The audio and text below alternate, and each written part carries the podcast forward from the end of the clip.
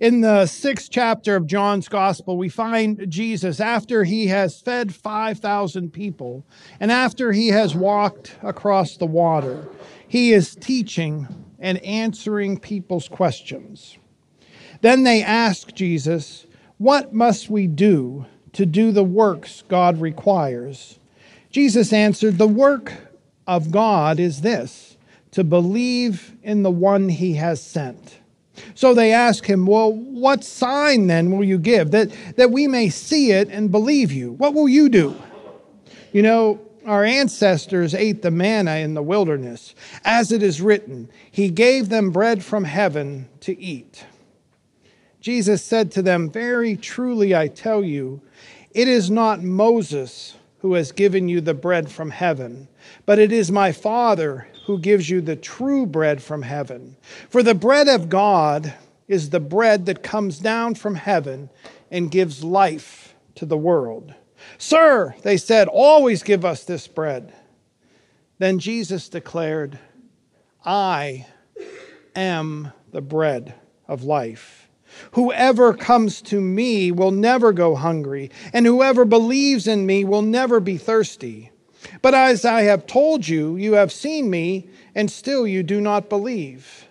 But all those the Father gives me will come to me, and whoever comes to me I will never drive away.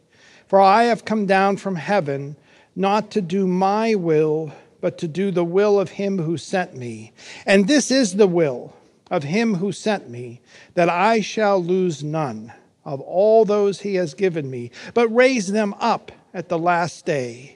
For my Father's will is that everyone who looks to the Son and believes in him shall have eternal life, and I will raise them up at the last day.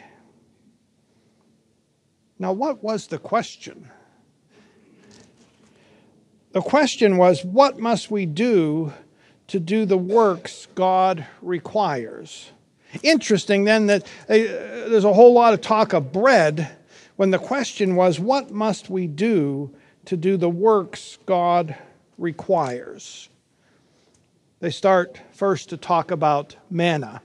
Maybe you've heard the saying, it was like manna from heaven. Sort of a old-timey phrase maybe your grandparents said anybody ever heard someone say it was like manna from heaven right and when we say that we, we, we tend to think it was like found money it was like a free lunch it fell into my lap like you wouldn't believe. It all worked out even though I didn't expect it to whatsoever. It was miraculous, unexpected. That's, that's the spin we have put on manna from heaven, like found money. But to think of it that way, and, and we tend to think about anything God does as miraculous, is to sort of miss the point of it they started to talk about Jesus as we always do about the good old days, right? You know, you know, you may be talking about this, but let me tell you about the good old days when our ancestors ate manna from heaven, bread from heaven. As it is written, God sent them bread from heaven. Now, when the people of God were released from slavery, from bondage in Egypt, they were taken out into the wilderness. Now, this wilderness was bewildering to them because they were city folk, you see. Uh, even though they were slaves, they lived in the big cities of Egypt. And in the big cities, everything's right there. Everything you need is right there. And even though they were slaves, they had food to eat. You want to feed the slaves because they got to work to build the pyramids. But when they got out in the wilderness, this was a foreign place. And they soon started to complain like children in the back seat of a car. Did you just bring us out here to starve us? Was that your plan? When are we going to McDonald's? And mom saying, We have leftovers at home. Oh, no. They started to complain, Did you just bring us out here to starve us? So God provided manna from heaven. God provided bread for them every single day. So to think about it as miraculous or found money or something unexpected is to miss the point. The point was God saw what the people needed And God provided it every single day. It was God's provision, it was God providing for them. Now, it fell overnight like the dew. I have no idea what it looked like. I, I, always picture it like popcorn just all over the backyard. So they would go out and they would gather the manna, and it would only last the day. You couldn't save it, you couldn't freeze it, you couldn't put it in Tupperware, you couldn't hoard it. It only lasted for 24 hours because God was providing for that day. Now, that is except for the day before the Sabbath. On the day before the Sabbath, it fell in a double measure. It was twice as deep, and they went up and gathered all of it, and that, that manna lasted 48 hours. So they did not have to work or gather on the Sabbath. So to say manna from heaven is to say God will provide. Maybe you've heard that saying God will provide. So they asked Jesus, What are you going to do? What sign will you give us? And Jesus said, I am the bread of heaven. I am the bread of heaven. I am the bread of life.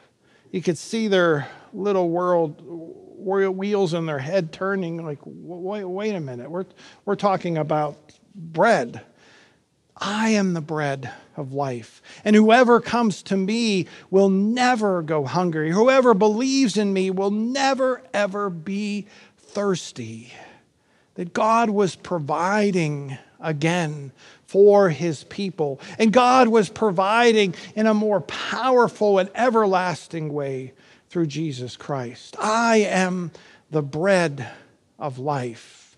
God will provide.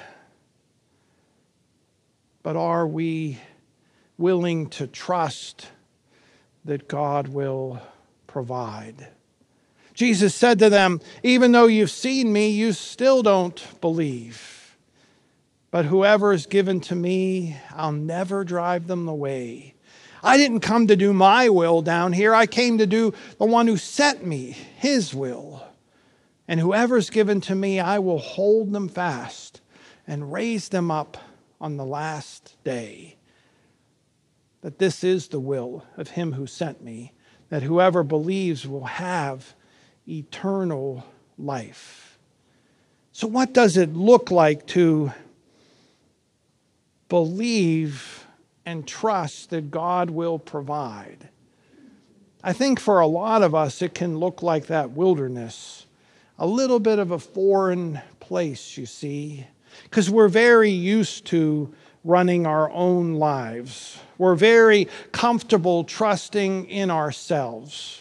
We've learned that, that that's the best way. If we can trust in ourselves, or maybe just a couple people, we'll be, we'll be okay it can feel a little foreign to trust wholly in God, that God will provide. Years and years ago, I ran a uh, basketball league in, in, in, inner city Pittsburgh. And most of the teams were from the inner city, but some were from the suburbs. And, and uh, my team was completely all, all guys from inner city neighborhoods. But uh, every year we had a basketball banquet at the end of the season. And this one year, the banquet was at Fox Chapel Presbyterian Church. They had a team in the league. So my inner city kids, we all got in the van and we drove out to Fox Chapel. And I had to be there early because I had the trophies and we were setting up. And we're there in the fellowship hall. And all of a sudden, out of the corner of my eye, I see my guys like heading out the door. I'm like, Where are you going? Oh, don't worry, don't worry, we're going to the store. I said, There's no store. And they go, Oh, yeah, there's a store on every corner. Come on. I said, You rode in here on the van. Did you see a store? Uh, no, but, but there's a store. There's a store on every corner. I said, Not in Fox Chapel, there's not.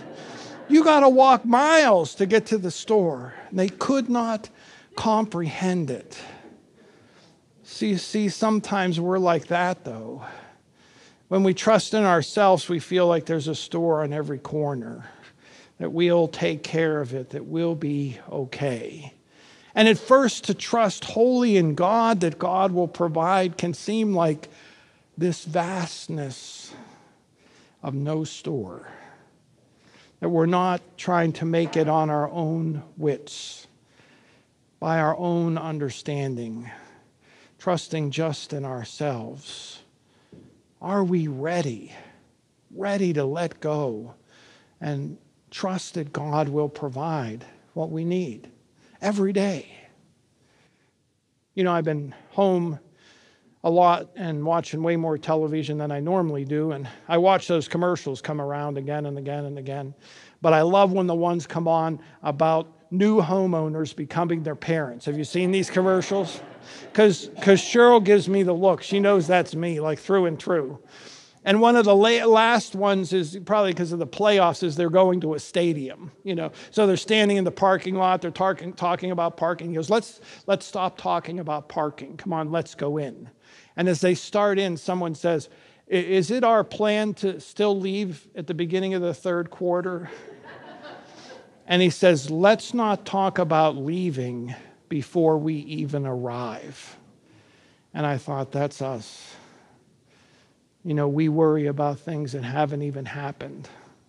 We try to control everything right now, and then we try to stretch that control into the future. Are we ready to trust that God will provide? Now, what was the question again? What do we need to do to do the work of God? Jesus answered, We need to trust in Him. We need to trust that God will provide what we need to do the work that God wants us to do right where we are at work, at school, in our neighborhood, right where He's placed us. We have to trust that God will provide. And when we do that, then we'll have what we need. Not, not always what we want, but what we need to do the work of God.